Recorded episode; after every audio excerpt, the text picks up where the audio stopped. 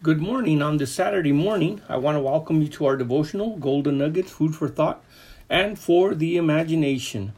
If you're just joining us today, we have been talking about in the Spirit, three little words that are in the New Testament that are found. It's also found uh, in several different scriptures.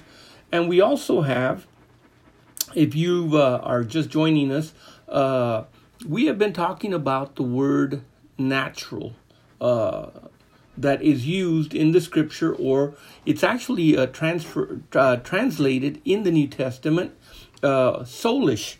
And here is a few of the ideas that we have from the book of James in chapter 3, in verse 15. It talks about the wisdom that comes from above. Uh, it's earthly, sensual, and devilish.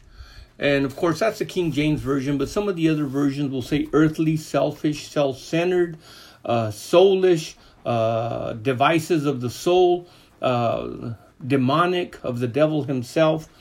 So that, that is the word that we're looking at. And in the same book, in First Corinthians, in chapter 15, verse 44, the Apostle Paul uh, begins to explain about our bodies being transfer, transformed, resurrected.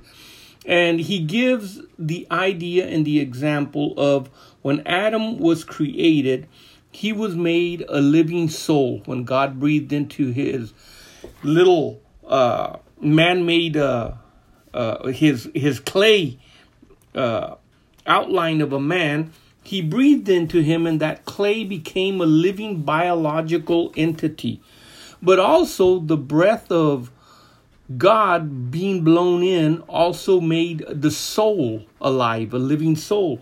And then God gave that body and that soul a living spirit. So man became a body, he became a soul and a spirit. So we can say it in the way it actually says it in First Thessalonians in chapter 5 in verse 23, it says that, you know, I pray that God sanctify you wholly, your whole body, your your I mean your whole spirit, your whole whole soul, your whole body. In other words, all three facets of your area.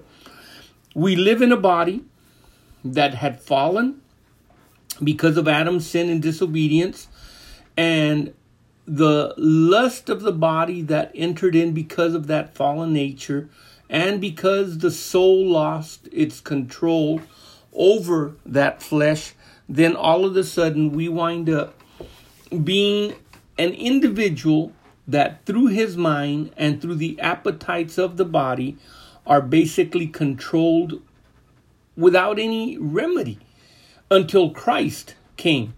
And then he made provision for that. He quickened our spirit, making us alive unto God so that we can actually have fellowship and communion. We can personally, in a very personal way, get to know God according through His Word and through the Holy Spirit. So, because of that, it says, it is sown a natural body. When we die, we are buried, it is planted like a seed, any type of seed. You got the body of the outer shell, then you've got the inward uh, components that make up that sh- that that seed, and it says it is raised a spiritual body, the natural body and the spiritual body, as far as the way they look, have been metamorphosed. They have been transformed. The seed doesn't look anything like the spiritual body that develops out of that seed. Continuing to read, it says, There is a natural body and there is a spiritual body. And then in verse 46 of the same chapter of 1 Corinthians 15, however, that which was first, that was not first which is spiritual, but that which is soulish, same word, natural, and afterwards that which is spiritual. And we also had read and learned from the book of Jude in chapter 1, verse 19, talking about these individuals that have separated themselves uh, from God. It says they are sensual. The word there is also natural or soulish, not having the spirit. And when God did form man, he did form him out of the dust of the ground. He breathed into his nostrils the breaths of the breaths of life, and man became a living soul. And because of that, this is where we're at now. In John 4 24, God is a spirit, not a ghost. Not like your cartoon back in the 60s, Casper the Friendly uh, Ghost. He is not a ghost, he is a spirit. He is more real than the created world is real because he created it. So he is spirit. And those that worship him must worship him in spirit and in truth. That means that a lot of our worship is basically soulish. It, it, it it's coming out of uh, how we feel, how our emotions are. If our emotions are high, we're happy, we're glad, uh, we shout. Our emotions are low, we're discouraged, we we mope around. So that is a distinction of learning to constantly be in the spirit that you're after the spirit of god you're conscious and mindful of spiritual things. You put things that are eternal first. You put the kingdom of God first. You put his righteousness first. And then all the other things come afterwards.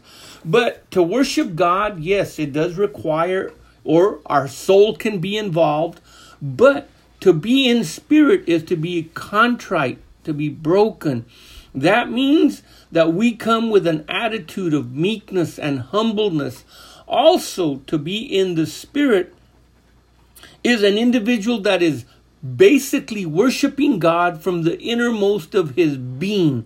And yes, maybe his voice can get loud or his voice can get low, or maybe he can raise his hands using his body as the next option to either lie down, kneel down, uh, prostrate oneself before him. But these are just areas of our life that are part of, but the essence is in the spirit.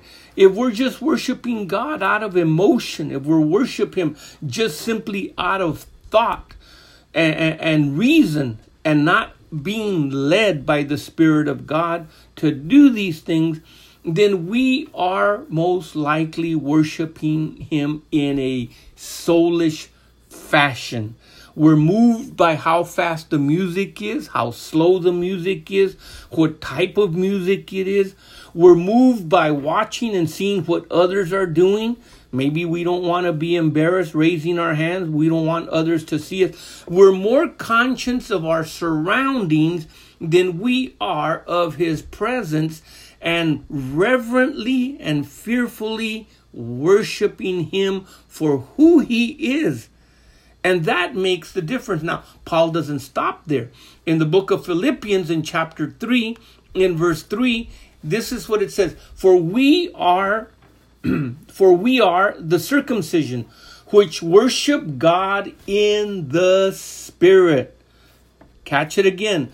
We worship God in the Spirit and rejoice in Jesus Christ and have no confidence in the flesh because the flesh is supposed to be reckoned. We're supposed to recognize that it has died because of sin. It was crucified when Christ was crucified. I was jointly crucified with him, so my old man is dead and I'm supposed to recognize myself alive unto God, then that means I have to recognize that I'm alive because the spirit of the law of life in Christ Jesus has made me free from the law of sin and death.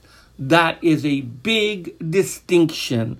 I hope you'll follow us and be with us again on Sunday as we continue this train of thought in the Spirit.